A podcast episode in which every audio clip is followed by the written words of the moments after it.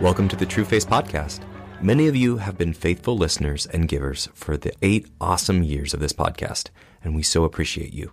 We're taking a little break in order to redesign our podcast. In the meantime, we're putting up some of our favorite, most listened to episodes. We hope they encourage you to apply grace to your daily life.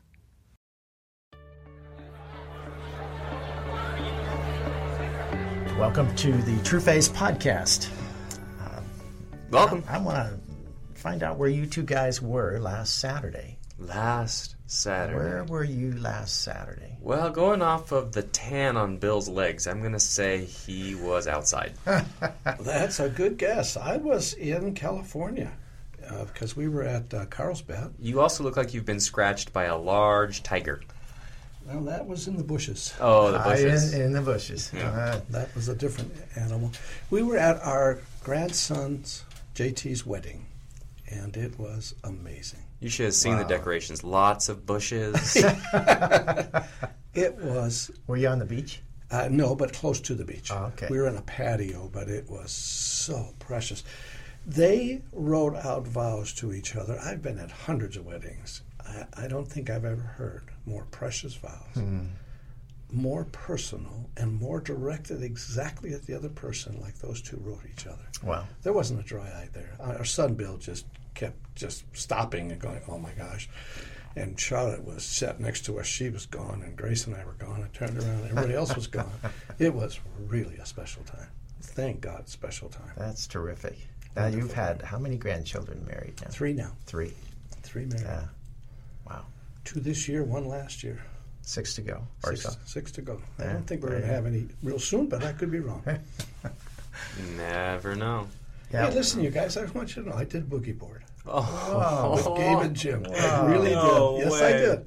Yes, I did. The man 75. Yeah, exactly. Boogie board. It was amazingly fun. Keep living your life, terrific. Folks. Come on. Yeah. Come on. Don't give up now. Nope. Oh, that's amazing. Skydiving next. Uh-huh. Yeah. God, well, I don't want to make anybody jealous, Bruce. I mean, come on.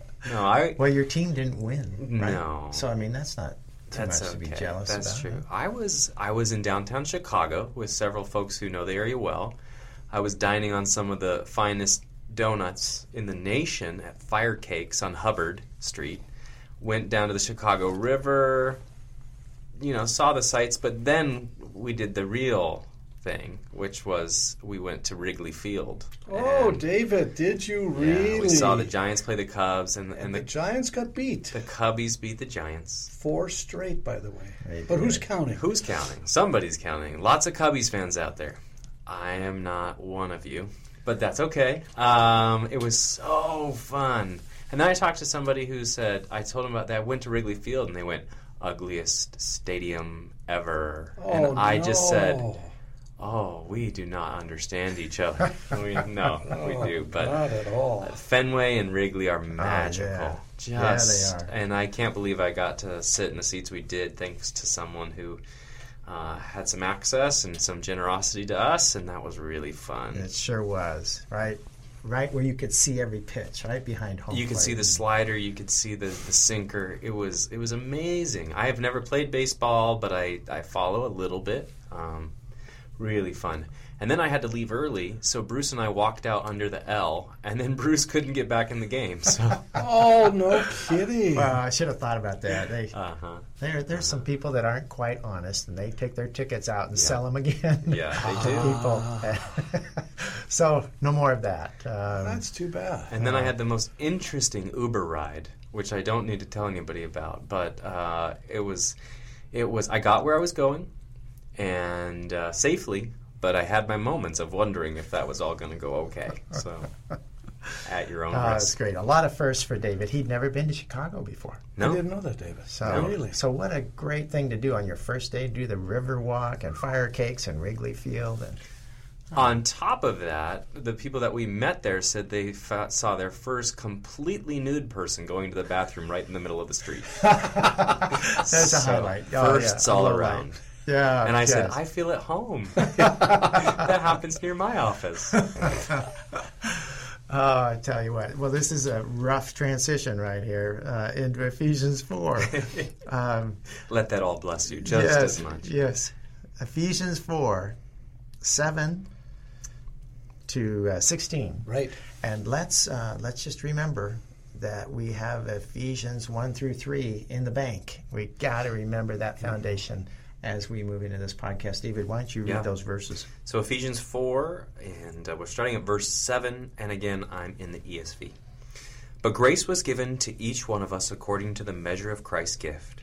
Therefore it says, when he ascended on high, he led a host of captives, and he gave gifts to men. In saying he ascended, what does it mean but that he had also descended into the lower regions of the earth? He who descended is the one who also ascended far above all the heavens, that he might fill all things. And he gave the apostles, the prophets, the evangelists, the shepherds, and teachers to equip the saints for the work of the ministry, for building up of the body of Christ until we all attain to the unity of faith and of the knowledge of the Son of God, to mature manhood, to the measure of the stature of the fullness of Christ, so that we may no longer be children tossed to and fro by the waves and carried about by every wind of doctrine, by human cunning, by craftiness and deceitful schemes. Rather, speaking the truth in love, we are to grow up in every way into him who is the head, into Christ, for whom the whole body, joined and held together by every joint with which it is equipped, when each part is working properly, makes the body grow so that it builds itself up in love. Wow. Powerful. A lot of stuff here. Yeah. My gosh. Where should we start? What themes shall we start pulling from all of this rich material? I think we just want to start with why this tells us we are allowed to split the church as many times as we can. Thank you, David. That's not good. You didn't quite hit it. Oh, shoot. Again? I'm always missing the point. I think it's so interesting to me that he's speaking here of this incredible authority of Jesus, going down in and bringing out of captivity those who had been in paradise, and now they're with him in heaven, and he's also that person who is in fact the one, the head of the church, who's gifted the church with everything it needs. And this is, to me, the most important line: everything it needs to mature. Yes. That to me is so important to us in the way we teach. And he says it all fits together in love. So to me, the important aspects of this passage have to do with our understanding that maturity is a process that is engaged in community through unity, through community experiencing Christ in love. It's so interesting here. There is no sin issue mentioned here. That's right. There is nothing here. What he's saying is we could remain as children, like children who are tossed to and fro. It's not his will. We can stay there, but we never will revert back to who we used to be. The furthest we can get from where we should be is to become a child. Yes. We can never move from where we should be to a sinner. Can't make that transition. And he is so consistent here with that teaching. So that's, to me, that's the essence of the theme here. Do we get it? Do we understand?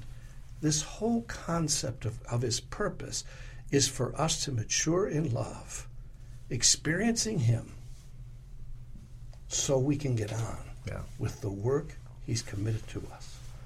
It's so interesting that, as we say, God is not interested any longer in changing us, because he already has. Ephesians 1-3. Amen. Now he's interested, as verse 13 says, that we would all attain to that unity we've just been talking about, the knowledge of the Son of God, a mature person. Now he's interested that we mature into who he's already made us. Right.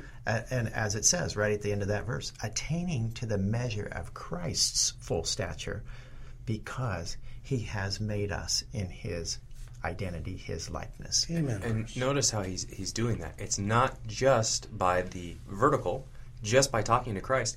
If that were true, then you'd have to throw this whole section of verses out, because it's talking about being in unity with one another as joints that are connected in the body of Christ. Him as the head, us as the body.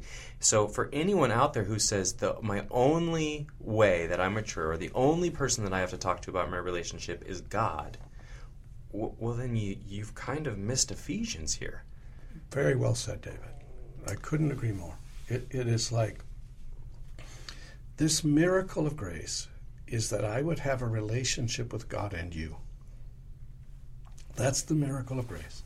That's and right. That relationship with you is used of God to grow me up because it's done in love. And as we teach and have taught in lots of different places, love is not experienced apart from trust. So if we're going to have unity, it's because we have a relationship of trust where we can experience love. Yep. And I grew up, and Bruce, you did too, in a background where unity was a doctrinal reality. Yes. Did we agree with the doctrinal statement? That was our unity. Wrong. That is not our unity. Yes. Our unity is built on trust, and without trust, I can't grow up because I'll never be loved. Yeah, it's so fascinating that if we can understand that we are saints, not sinners striving to become saints, we can understand what you first started with in this area, that we, even if we're an infant, we're still a saint. But he doesn't want us to remain infants. Right. And he says he doesn't even want us to remain children. So we are no longer to be children, right, tossed to and fro by every wind of teaching. He wants us to mature into the fullness of Christ's stature. And we can because of who we are. Right. And part of that unity is by having difficult conversations about those that would lead us astray. And so this isn't a sense of anything goes, and so unity is just make sure that you're cool with whatever anyone else is doing. That's right. Unity is a spirit of the heart that seeks wisdom from God and is in conversation with others. So this is not conflict-free in the sense that conflict is conversations that are difficult. It's unity. It's like pro-unity. Like we're together in the difficult things. We're not against each other. That's right. We teach in other places, David, that there is no unity in any relationship that has never learned to process conflict. Absolutely. There is no unity. So he's not saying here, unity is a relationship without conflict. He's saying unity is a relationship that has processed conflict through trust and love.